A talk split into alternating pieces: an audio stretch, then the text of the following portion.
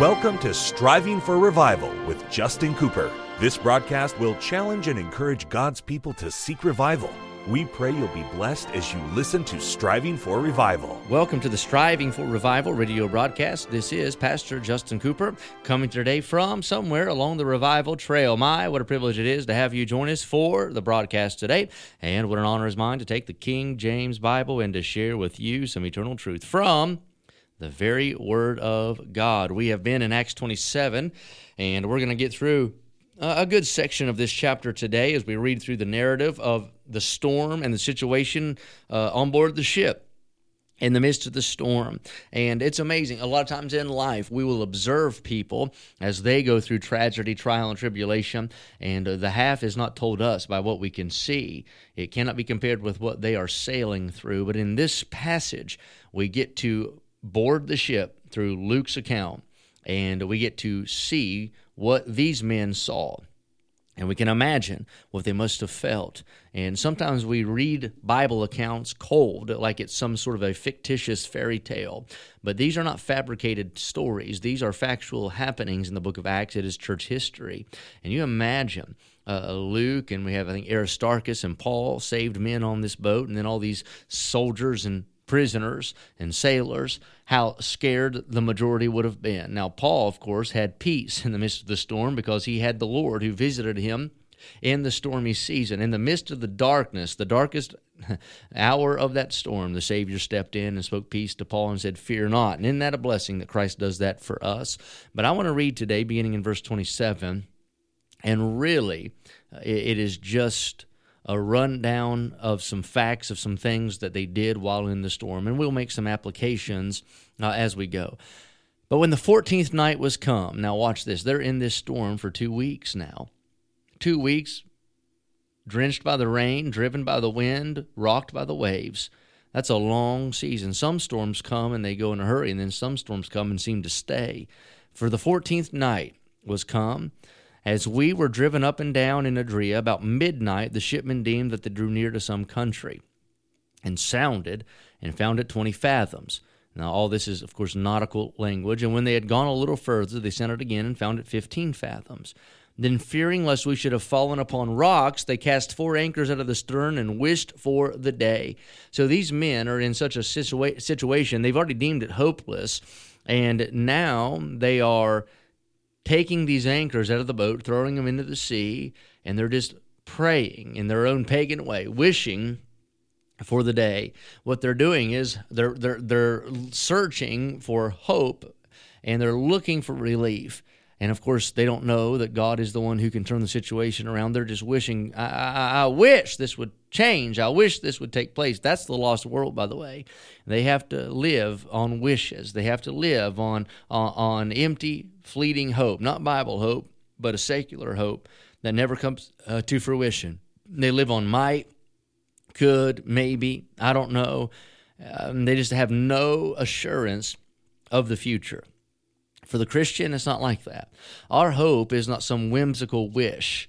It is a confident expectation that what God said will come to pass in God's time. We know, if not today, tomorrow, if not tomorrow, the next day, but when God deems it so, it's going to take place. And we have a confident expectation that God will fulfill his promise. But I want you to notice this phrase they took these anchors and cast them out. What do anchors do? Anchors stabilize, anchors hold, anchors preserve. Anchors keep the ship from being driven by the weather. I'm glad as a Christian, you and I have some anchors we can throw out in stormy seasons. I'm glad we have the anchor of prayer. Isn't that a blessing? Prayer is a powerful promise for the child of God. You and I have a direct line to God anytime. We don't have to go through a priest or a, or a, or a place. We don't have to pay. We can just call out in the name of Christ. And I'm glad our petition is heard. And we can pray. I wonder today, what's our first resort? Usually it's not prayer. It ought to be. Our first line of defense, our first response ought to be to pray in troubled times. Prayer. I'm glad. Doesn't matter if you've been saved seconds, days or decades, we can get a hold of God in prayer. We have that anchor. I don't know how many times I've been in life where it seemed like I couldn't talk to anybody, didn't want to talk to anybody, but I could pray. We didn't have an answer, couldn't find a way through, but we could pray. And God showed up and God showed out and God did what God does. He answered the prayer. There's an anchor there. The anchor of Scripture. I'm glad we can have that Bible to stabilize us in life. Don't turn on the news. The news destabilizes. The talk shows, they destabilize uh, your friends and secular counsel, it will destabilize, but the Bible stabilizes. We can read in the Word of God and find a promise. We can read in the Word of God and find a direction. We can wor- read in the Word of God and get our admonition, our correction, uh, all these different things that we need in our life. That's an anchor. I'm glad we have the anchor of the local church. Aren't you glad? I'm glad we have a place we can go to where the Bible's preached, where the songs are sung, where people gather together in the name of Christ, and God meets with his people there. Thank God for church. Maybe you've been there before but you just didn't feel like going, but you drug yourself there. Uh, you didn't want to go, you thought, but you made it there, and then God did something for you in that service that seemed to turn the situation around. We could testify of that, couldn't we, over and over and over again, and say God's been faithful uh, in that fashion in my life and in yours as well. There's an anchor there, and I thank God for that. I thank God for the anchor of our blessed hope. That's an anchor, isn't it? That we know Jesus is coming soon. He promised us that. He said, I go to prepare a place for you, and if I go, I'll come again and receive you unto myself, that where I am, there you may be also. He promised us that, that our names are written in heaven. In the Father's house there are many mansions. He's building one with your name on it if you're saved.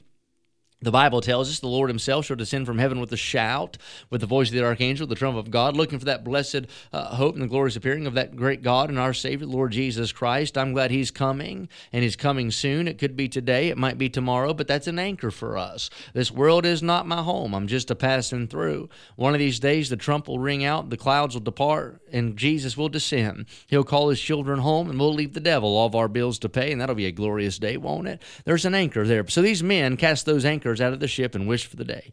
Verse 30. And as the shipmen were about to flee out of the ship, when they had let down the boat into the sea under color, as though they would have cast anchors out of the foreship, Paul said to the centurion and to the soldiers, Except these abide in the ship, you cannot be saved. Now think about it. Then the soldiers cut off the ropes of the boat and let her fall off. These men are thinking if we get in this little rowboat, we can save ourselves. But Paul said, God said to stay in the ship. God said not to abandon it. God said that you'll be preserved if you stay put. Don't get in the rowboat. Now, that's a good picture there. And you got to stay in the church, stay in the will of God, stay with God's word, and don't get out. And he said, stay here in the ship. And they cut it off. Why? They cut the temptation off. That temptation would have hung there on the side of their boat had they not let go of that little lifeboat. They would have had it there the entire time, thinking, well, I don't know, let's get in it. If we just row hard, if we just wait till the weather calms a little bit, and they would have perished. So I like what these men did. They, they cut the ropes off the boat and let her fall off. Now, there's some things in your life that maybe you ought to cut and let fall off. You still got it tied to the hull of your boat. It's hanging there. It's a temptation. It's a weight. Could be a sin. It's something. It's a it's a plan B. It, it, it's a it's a it's another alternative. It's an option for you that would lead you out of the will of God. Well, I want to challenge you. Cut it off. Cut it off. Get it out of your life. Get rid of it. Don't leave it hanging there. Uh, you can't deal with that. You can't keep temptation in, at arm's length. You'll be pulling it close to your, your heart before you know it. You've got to get rid of that. Cut it off. Uh, cut off the social media if you need to. Cut off uh, the, uh, the, the friendship if you need to. Cut off the television program if you need to. Cut off whatever it is. I don't know what it is in your life. Whatever it is, we're all different, but cut it off. Verse 33 And while the day was coming on, Paul besought them all to take meat, saying, This day is the fourteenth day that you have tarried and continued fasting, having taken nothing. There's how we know Paul was a Baptist preacher. Paul's interested in having a church wide fellowship on the boat. He said, Fellows, we haven't eaten something for two weeks. They've been so scared, uh, nervous. Also, they've been toiling just to keep themselves above water. And so much so, they haven't even taken the time to eat. So, Paul, and I like that, it shows us all, all humor aside, that Paul has this shepherd's heart, that he's worried about these men and their comfort and their well being. And he said, I want you to get something to eat, fellas. He said, Take something to eat. He said, You haven't eaten for two weeks. He said, You need to get you something to eat. He said, I- am worried about you. And I like that. Paul is concerned. He doesn't say, I'm hungry. He doesn't get food for himself. He wants to make sure that those men are taken care of. And that is my job and your job if you're in the ministry. We are to look for others first and look out for their needs and their well being and to take care of them and to make sure that they are taking care of themselves. And I like how Paul sees this need. He perceives uh, the need for these men to take something to eat. Wherefore I pray you to take some meat, for this is for your health. For there shall not an hair fall from the head of any of you. And what an encourager the Apostle Paul is. He said, Fellows, everything's all right. God's in control. And he said, Let's sit down and rest a minute, get you something to eat. Well, that's all the time we have for today. We're going to finish out. Well, I don't want to say that. We might finish out this chapter next study. So join us then. Until that time, pray for revival. Thank you for joining us today for Striving for Revival with Justin Cooper. Listen at this time every weekday as we strive for revival.